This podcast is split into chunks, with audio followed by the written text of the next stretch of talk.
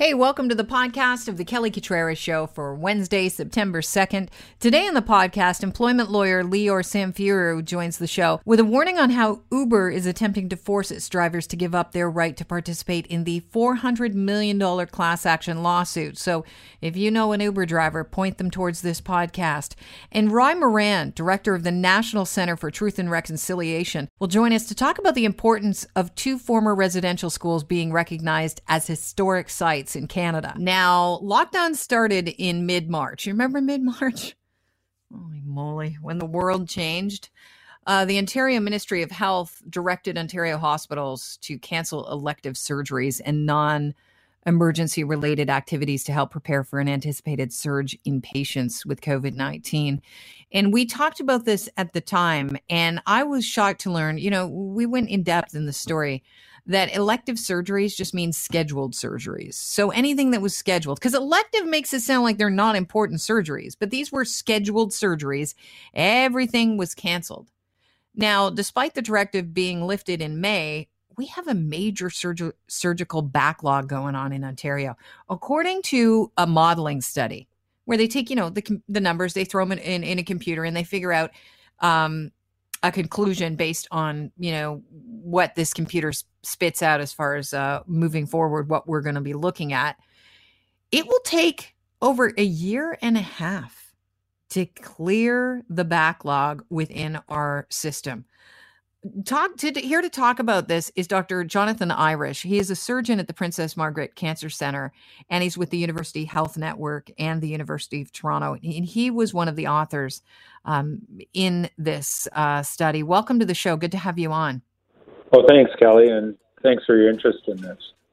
Well, I think everybody should have interest in this because, as I said earlier on, elective surgeries, it's, it's not just like a little thing um, that is unimportant. It's any scheduled surgery. So, give us an idea of the implications of what you learned here when we're looking at it over a year and a half of a backlog. Yeah, obviously, uh, we have a challenge moving forward, and uh, you've already touched on uh, with a great background on on the issues. Uh, when our our study essentially looked at the surgical activity that was performed between March 15th and June 15th of this year, and we compared that to the surgical volumes that were performed in 2017, 2018, and 2019 in Ontario. And we found that we have over 148,000 surgical operations that were not completed. Uh, over 5,000 of those were cancer operations. So, you know, obviously the impact on our patients and the impact to our, our system is a profound one.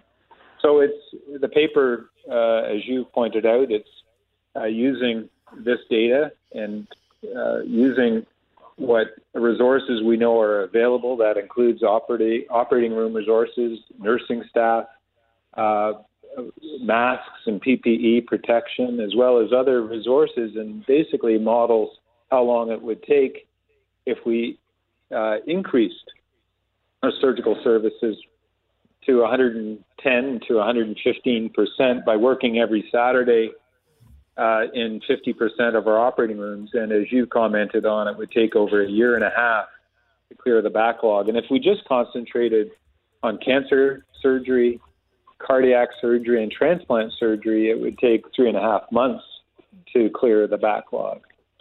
Uh, that being said, uh, I just want to clarify that you know some surgeries did occur during the apex of the pandemic. So while we know that there was a 96% reduction in benign surgery, and I'll use an example, you know, hip replacement, knee replacement, hernia repair, cataracts, there was a 38% reduction in cancer surgery. So you can see that even during the apex of the pandemic, we tried to prioritize our patients as best as we could, given the resources that we had to uh, push our patients through our our system to be able to care for patients who had more time sensitive uh, surgical uh, needs and demands, uh, like cardiac cancer uh, mm-hmm. transplant and and uh, and and and high priority vascular surgery.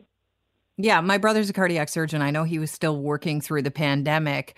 Uh, you know, work was scaled back, but if it was important work that was time sensitive, we weren't leaving people in the lurch. That said, when you look at a cancer surgery or, you know, people that are investigating, you know, I've said this before, say a woman finds a lump in her breast, you know, she might not have even gotten to the stage where they were looking at surgery yet, but everything was put on hold. And so there are people that could have gotten worse over this. Uh, this time frame where we closed down and, and during lockdown, and also you know that that um, are can progressively getting worse as we wait to clear a backlog. So uh, let's touch on the fact that we're also even if you guys increase the amount of time you can work and you're humans we it's important that everyone um, gets the rest they require to be able to operate, literally in this case, surgeons at 100%. You're dealing with, you know, having somebody uh, on your table. It could be a life and death situation. Let's talk about the limited operating room space that we have, because I think that's something that's important that we touch on. Yeah, so you've pointed, you've raised two mm-hmm. important points. Number one, there was a whole pipeline, and that's part of uh, why our study is so uh, good in that it measures the uh, number of surgeries that were not done, but it's the entire pipeline that closed down. For example, you mentioned that there may be a patient with a lump in her breast. Um, diagnostic services, mammography services, colonoscopy services were closed down uh, during that period of time. So there's a whole pipeline from diagnosis, uh, CT scan, MRI scan imaging, and so on that slowed the entire system. So it's not just about operating rooms, it's about the entire pipeline that a patient goes through from a primary care doctor to all of the tests that were performed to finally, of course, getting surgery. So that's why our uh, research and our paper is so important because while there's a whole pipeline that was slowed, we're showing the entire effects by the fact that patients didn't get surgery. Then Part of the research, yep the second point of human resource, and and that's really important. Uh, so you mentioned surgeons, but I work in a team. So mm-hmm. I work in a uh, in a team of nurses in the operating room. We have nurses in post-operative recovery in the wards and so on. And some of these uh, individuals are redeployed to long-term care facilities. In other words, we worked hard, not just in surgery, but in caring for patients uh, uh, you know, throughout the COVID 19 pandemic, and we're dealing with humans.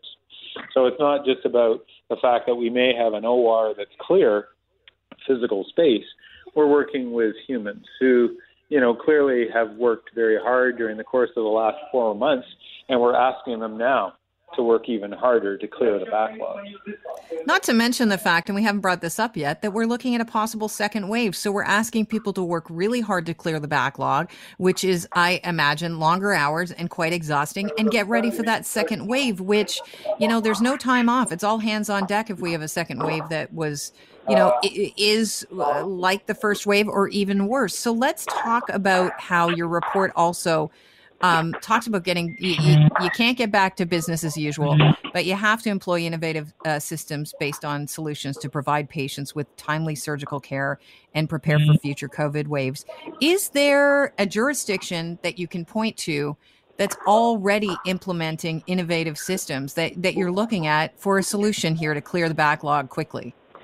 Well, sure. So we're looking at all options, obviously, and uh, this is kind of an all hands on deck kind of a approach, and uh, we're uh, considering all ideas. So, uh, first of all, a couple of issues. Number one, uh, our paper deals with how to be reactive. In other words, how do we deal with the backlog that's already occurred? The second issue, and you mentioned it, is how do we deal with the potential second and subsequent waves of the pandemic so that in the future we're not faced with the situation that we're now faced with. And so, as a clinical leader, I'm working with the ministry uh, through various groups and other clinical leaders to come up with solutions to prevent uh, the complete shutdown of services that are, or near complete shutdown of services that occurred in order to ca- take care of the non COVID 19 patients in a COVID 19 uh, patient environment. So, in other words, to create situations where we can care for patients uh, in in the, uh, the the pandemic that we're faced with, and I think we can do that. We know much more about the disease today than we knew in March. Uh, we have better testing, we have better contact testing, we have better PPE supply chain management, and we know that we don't have to take the same approach that we did in March. In March, we took a mass casualty event approach as if 100 airplanes had crashed in Ontario simultaneously, and we had to create an immediate uh, resource for caring for all that patient uh, load. We now know that uh, if there was an uptick of 100 cases in Ottawa today, we know that a certain percentage of patients two weeks from now or three weeks from now may require inpatient service. A certain percentage may require critical care service. And we don't have to shut down services in Thunder Bay, uh, Windsor, and Toronto for an uptick that may be occurring in Ottawa. We can be much more regionally responsive and be planning our surgical and other healthcare resources to be reactive locally to uh, changes in the pandemic and dictated by the pandemic. And we've proven that we can be responsive. In a short period of time, we can create capacity. And with good contact tracing and testing, we can be locally responsive with our healthcare services. Would one of the solutions be looking at separate spaces other than hospitals to care for COVID 19 patients if we get a second wave? So, you know, uh, all ideas are being considered. Uh, I know, uh, for example, there are some jurisdictions in, uh, example, uh, Manitoba has looked at options of using independent health facilities outside hospitals to care for patients. I think a couple of principles here. Whatever solutions we come up in Ontario, or for that matter in Canada or any other jurisdiction, I think we want them to be safe I think we want them to be timely, and I think we want them to be high quality. So mm-hmm. we have to be very careful in a sense that we don't uh, create just a, a, a timely access to care without high quality. So if I were to ask, let's say, I'm just going to use an example, a plastic surgery center that's doing cosmetic surgery to all of a sudden do a hip replacement, you know, I think we have to be very careful that we ensure that we have the right people and that we have the right teams caring for the patient, and that we don't substitute quality for timeliness. So, while it sounds uh, like it would be a quick solution to a problem. Uh, we also have to understand that we don't want to create new problems uh, from these uh, supposed solutions. Dr. Irish, when you put the uh, all the numbers into the computer for your modeling study, and you learned that it would take over a year and a half to clear the backlog in our surgeries that we, you know, postponed during lockdown um, and that we canceled during lockdown, were you surprised, or were you expecting that result? Were you expecting it to take over a year and a half to clear the backlog? I wasn't uh, surprised. I was uh, expecting somewhere between a year and a year and a half, uh, just in a sense based on my experience of uh, dealing with access to care and wait times issues. Um, you know, essentially, uh, you know, in, in, I'm a cancer surgeon, so obviously my focus personally as a cancer surgeon is more in the area of uh, cancer, but you know, obviously I understand the challenges in uh, orthopedic surgery who are doing a joint replacement or in general surgery doing hernia repairs and other important surgical procedures, and of course uh, a cataract surgery and so on. So I wasn't uh, surprised by uh, the results of the study. But what is important is that we've used data, good data, and a good knowledge of our uh, uh, system to actually come up with guidance for our partners, our hospitals, our ministry, our, our surgeons to essentially, you know, create a sense of urgency to care for uh, the uh, patients that haven't been affected by COVID-19 but require surgical care. Dr. Irish, I want to thank you for your time. I understand that it is uh, in high demand because I've heard your phone going off a bunch of times during this interview, and I don't want to hold you up from any more important work that you have to get to. Thank you so much for sparing some time. Well, thanks for your interest. Again, have a good have day. a great day.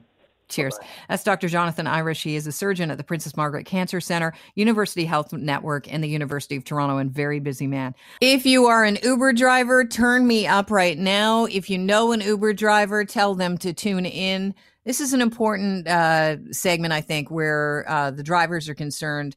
Uber is attempting to force its drivers to give up their right to participate in the $400 million class action lawsuit that seeks to recognize them as employees rather than independent contractors. Lior Samfiru is partner at Samfiru Tumarkin LLP. He's the host of the Employment Hour, which airs tonight here on 640 Toronto. Lior, welcome to the show. Great to be with you, Kelly. Okay, this is a reaction to a Supreme Court ruling uh, against Uber in June, and it, your firm was, of course, representing the Uber drivers. Can you refresh our memories on uh, the the ruling? Absolutely. So essentially, when Uber drivers first started driving for Uber, they signed an agreement saying if you ever have any problem with us, the only recourse you have is to file for an arbitration all the way in the Netherlands. Well, when we started the lawsuit, Uber said, well, you can't start the lawsuit because there's this arbitration issue. They have to go to the Netherlands. So that issue as to whether or not they can be bound to arbitration made it all the way to the Supreme Court of Canada. And back in June, uh, eight out of nine judges of the Supreme Court of Canada said, no, that is illegal. You cannot force the drivers to go to the Netherlands. You cannot make them uh, avoid going to the courts here in Ontario. So that's what happened. And now Uber is trying to find a way around that. So that's why we're talking. Okay. So how is Uber trying to force their drivers to give up their rights? Because that's essentially what they're trying to do. So get this: what uh, Uber drivers have been uh, getting over the number past number of days is a message on their their Uber app saying, uh, unless you accept this new contract, you're locked out of the app. So no matter what, unless you click accept, you cannot continue working for Uber. And this contract is an amendment to the arbitration obligations that they had previously. And one of the things it does is it says, well, you can, uh, if you accept this, which by the way, you don't have a choice, you agree that you will not participate in any class action, but we're going to be nice. If within 30 days you, you don't like this, you can opt out of the arbitration as long as you send us this email. The problem, Kelly, is that this is an eight, eight page document that Uber drivers are being sent. And I think, mm. practically speaking, no one's going to read eight, eight pages and see that, oh, wait, we can also send an email to opt out of arbitration so that we can participate in the class action. So I think the net effect of what Uber is going to be doing here is drivers who don't know any better, just want to continue working, they're going to accept this and find themselves potentially uh, unable to participate in arbitration or in uh, class action. I think one of the things you just said stuck out to me the most Uber drivers that want to continue working. What about Uber drivers that have to continue working? When did these new contracts come to your attention? So these contracts came to my attention right uh, before this past weekend, so late last week, and I've been getting emails saying, "Well, I have to continue working, mm. uh, so I have to accept." But here's the thing: the people that have contacted me, they're the the vast minority, in that most people would not even think twice, that would not even necessarily understand the legal significance of what Uber is asking them to do. And I think that is the point. That that is what Uber is trying to do here, assuming that 99 out of 100 Uber drivers or 99% of them will simply accept and will find out when it's too late. Well, now you cannot participate in this class action, you cannot get any compensation, and you're still stuck with this really uh, inappropriate arbitration process. Okay, so what are you going to do about it, Lior? Is there anything you can do for the Uber drivers? Well, the first thing I'm trying to do, and, and you know, one of the reasons we're talking right now is I'm trying to get the word out to Uber drivers that once you sign, and I understand people will accept because they have to continue working, you need to opt out. So if you read that uh, document, there's an email address there. When, when within 30 days of your acceptance of that document, you have to send an email saying I opt out of arbitration. So that's the main thing I want to do is to get the word out there to drivers uh, as best as possible. We're also going to be talking to the judge in the class action to see whether or not uh, what Uber is doing is legal, but we're certainly not going to uh, just let them get away with it. Okay, so if I'm an Uber driver and I get this new contract sent to me and says, well, you have to sign this contract or you're going to be locked out of the Uber app, but I have to work. I mean, I'm actually sitting in my car and going, I'm getting ready for work and I can't change my plans. I need to feed my family. I click accept. Um, can I go on tomorrow and opt out? Can I send them that email tomorrow or, or you know, because. I have that 30 days? Exactly. As long as you, you, you've done what I've said and you've read the email and you see the email address, you can send that email address and opt out. Now, a couple, uh, one point at least I should make here is that if you're driving for Uber X and Uber XL and also doing Uber Eats, that's essentially three contracts you're getting, and you have to send three separate emails to three separate email addresses. Wow. They're not okay. making it easier for people. They're not. No, and and because why wouldn't they make? Why would they not make it easier for people? Because they're at risk of losing a lot of money here, aren't they? Well, they're not making it easier because they don't want people to opt out. Obviously, mm-hmm. they they would want people to avoid or, not be in this class action. So they're not going to make it easy, and, and and that's a problem. You know, they're trying to circumvent both the Supreme Court of Canada decision as well as our class action laws in this province. And and you know, at the end of the day, they're taking advantage of individuals that probably don't know any better. Who's going to read an eight-page document full full of legalese? Unless you're you're a lawyer or someone that that you know likes kind of to read these things, most people won't. Despite these new contracts, uh, the class action lawsuit is still going to go ahead, though. Oh, absolutely. The class action is going ahead full force. And, and really, the, the key here is that when it gets resolved at some point, which we, of course, believe will be in our favor, we want people to actually get the compensation that they're owed. And they're not going to get it if Uber ultimately gets them to, to not participate in this class action. So, you know, we're trying to get compensation through as many drivers as possible that we say are owed this compensation. They have not been treated in a legal way. Uh, so that's why we want individuals to do their part to preserve their rights and preserve their ability to get whatever compensation may be coming to them. All right, it's a, it's a four million, uh, four hundred million dollar class action lawsuit.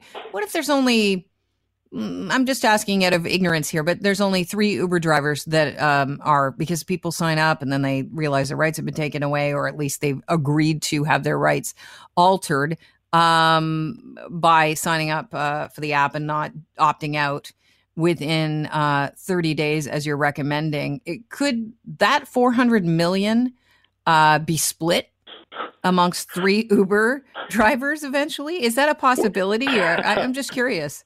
Well, wouldn't that be nice for those drivers? No, uh, it, it, it doesn't actually work that, like that. So let me simplify a bit. Essentially, what's going to happen if and when this matter goes to court, if we're successful, the judge is going to do some calculations and say, okay, per Uber driver, Uber's going to have to pay a certain amount of money. Let's say it's five thousand dollars. So depending on how many people there are in the class action, it's going to be five thousand times the number of drivers. So if there's three drivers, Uber would have to pay, in that example, $15,000. If there's 10,000 drivers, then again, we could do the math. So that's what Uber is trying to do here is to, to minimize that dollar amount, that, that financial exposure that it has. Ah, we're at the uh, motivation for this new contract that they're trying to get Uber drivers to sign. Before I let you go, Lior, um, run through what Uber drivers need to know if they're just tuning in right now. So many of them, in fact, most of them that have gotten this, I'm sure by now have already accepted, and that's that's okay. I understand, and I probably would have in the same situation as well. But go back to this contract, read through it. Somewhere halfway, there will be a line that says, if you want to opt out of arbitration, you have to send an email to this address within 30 days. If and only if you want to participate in the class action, send an email to that address. It will take you seconds so at least by doing that, you're preserving your rights. So that's really what I'm, I'm telling people to do at this time. All right, Lior, uh, I really appreciate your time, and we'll talk to you tonight. Uh, looking forward to the employment hour, as always, Wednesday nights here on 640 Toronto. Thanks so much. Thanks, Kelly. Have a good day. The Truth and Reconciliation Commission's final report said the residential school system amounted to a program of cultural genocide against the Indigenous people in Canada. And after more than 100 years of Canada's res- residential school system, where at least 150,000 First Nation, Inuit, and Metis children were separated from their families and communities and victims of abuse from the late 1800s to the 1990s. It will now be recognized as a historic event, and two former school locations have been named National Historic Sites by the federal government. This was announced yesterday. Ry Moran is the director of the National Center for Truth and Reconciliation. He's our guest on the program. Welcome, Ry. Thanks for having me on. This historical designation of the residential schools, it just didn't happen overnight. It was a long time coming. Give us insight into what I imagine was the subject of a lot of opposition at first. Well, you're 100% right, and and you know it's always uh, interesting where we start the story on this whole evolution of the work that we're undertaking. You know, I, I think it's very important to start the story. You know, over hundred years ago, when Indigenous communities, families, nations uh, resisted the encroachment of of Canada uh, into their families, uh, resisted their children being sent away to schools, and that resistance has has really maintained constant uh, throughout uh, history. Going back into the 1990s, I mean, we saw survivors, uh, you know, take the government and the churches to court, demanding that this country recognize the abuses that they suffered and and the terrible harms that were created by this system. Of course, that led to the apology, that led to the Truth and Reconciliation Commission. It's led us to this very day uh, now, and of course, there's a very long road that remains ahead of us. You know, uh, the federal government formally recognizing uh, these two schools, uh, there were some people talking about how um, this this uh, is, you know, it's it's part of the darkest chapters in our uh, book of history here in Canada. This this uh, recognition, this recognition of these height, uh, sites, it doesn't close the book on one of the darkest chapters. In my mind, it's a significant Kickstarter that will begin volumes of stories and insight into unthinkable treatment of Canadian families. Do you see it the same way? Absolutely. What we're really doing here, I, I, like how you framed it. We're we're literally opening the book further, or we're exploring the additional chapters of this story that uh, are so uh, central in in Canadian history.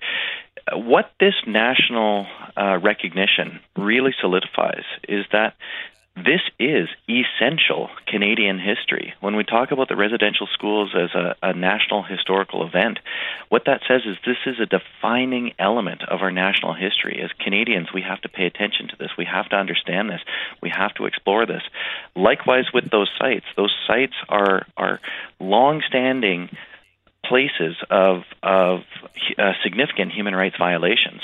And as a country, we're now saying that this is a defining element of who we are, and you know we need to explore this. You know, one of the things that I think when you hear about uh, the just horrible abuse that went on at these residential schools and how you know it's it, it goes it, it goes through generations because there were literally generations of people put through the same system, and even the ones that didn't go through the system, they're still dealing with PTSD. How important is it that these sites are there, these dark sites for people to go to see so that they can start the healing process. And what will that do as far as healing all of us as a nation? Yeah. You know, I've been talking to a lot of people about this over the last couple of days, and one of the things I've really um, heard a lot of people say is, is that we have to understand this as a as a massive systemic process of abuse and quite honestly, one of the worst things that you can say to somebody that has been abused is that we don't believe you. We don't want to listen to what you have to say. Uh, it wasn't that bad. You know, what we're doing in all of this here is affirming that we do see these survivors. We do hear uh, their cries for recognition. We do hear their cries of pain and suffering. And that validation, that seeing, that hearing, is a really important part for the healing process overall uh, as a country. At the same time, Canadians also have to understand that Canadians are also on a, a healing path, whether they know it or not, because we have yet to fully realize a Canada that enshrines and, and upholds human rights. We still have significant human rights challenges right amongst our midst, uh, especially within Indigenous communities. And when we think about where we need to get to, the country that we want to build, it, it's of paramount importance that we understand that this country has been damaged uh, significantly by this process of colonization. And we see these healing efforts as a process to build a better, stronger, more resilient, just, fair, equitable society together. I want to touch on something that you just said, um, and I think it's uh, it's about colonization. And a lot of people think, well, I had nothing to do with the residential schools. I mean, it's horrible, but I had I had no part of it. The reality is, we all had a part of it. At least, you know, probably our parents did um, through our tax dollars. It helped pay for that system, and and so you can't just say I had no part of it. That's 100% right. I mean, unfortunately, we're all implicated in this. We're all complicit. When we say that this is a, a defining element of Canada, that says as Canadians, this is a defining element of who we are. And one of the important things is that we need to take ownership over this. And we actually need to really recognize that it's all of our job to help Indigenous communities on their own path to healing. When we use words, when we when we have researched and studied and talked to thousands of people and are left with no other words to describe what has happened in this country uh, other than cultural genocide, we have to recognize that what we are asking of Indigenous peoples is a monumental task because genocide means wholesale attack, wholesale efforts of destruction. And now it's our responsibility as Canadians to really stand alongside uh, support, lift up Indigenous peoples so that uh, we can all collectively heal through this. So these sites, these these two uh, former residential schools, one of them still standing, the other isn't. These sites are uh, literally the bricks and mortar. Uh, they're the truth portion of the truth and reconciliation. I mean, they allow us to see. Well, here's the site. This this these stories that are being told. They actually had a location and they had a truth. And uh, is is is it your hope that Canadians will actually make the trek? And I say Canadians, and I don't mean that in any disrespect. I'm talking about people that don't have First Nations backgrounds, that people that came from all over the place to call Canada home, that we will go to these sites and we'll learn something. And what do you hope that these sites will look like? Because I know that uh, one of the chiefs uh, of that that actually the First Nation band that acquired uh, one of those residential schools back in the 80s. They are hoping that um, after this designation, uh, that they'll turn the building into a museum, a residential school museum, a library, and a memorial uh, garden. What are your hopes for these sites?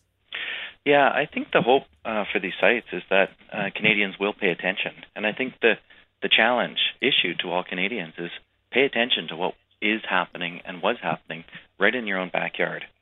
Before these sites were marked out, before uh, even today, there's still not highway signage up saying, hey, there's a National Historic Site to your right, pay attention. There will be that one day. But we've been given this kind of convenient out in some ways as a society that we're enabled to just drive by these places and not even know. Well, the challenge now is to know. The challenge is, mm-hmm. to, is to know where they are in your own backyard. The challenge is to go visit that, to talk to your kids about it, to listen to some of those uh, survivor statements from that school, and reflect upon perhaps what that means for your own um, journey as a Canadian, how that might reflect your own journey to Canada, because you know so many Canadians have also fled terrible, terrible uh, atrocities and levels of oppression from around the world. That's the one thing that really gives me hope for Canada is that we can find our common sense of humanity and we can reflect in within our own pasts that we have this common sense of justice. We just have to understand that Indigenous peoples have been served terribly poorly and that great injustices continue to play out within our national borders to this day. Ry, I want to thank you for your time today. I wish we had more time to talk about this important topic, uh, but we'll have you back again. Thanks very much for having me on. Cheers. Ry Moran is director of the National Center for Truth and Reconciliation. Well, that is it for today's podcast. But if you like what you heard and you'd like to hear more, we broadcast daily between 9 a.m. and noon on Global News Radio, 640 Toronto. Have a great day. Cheers.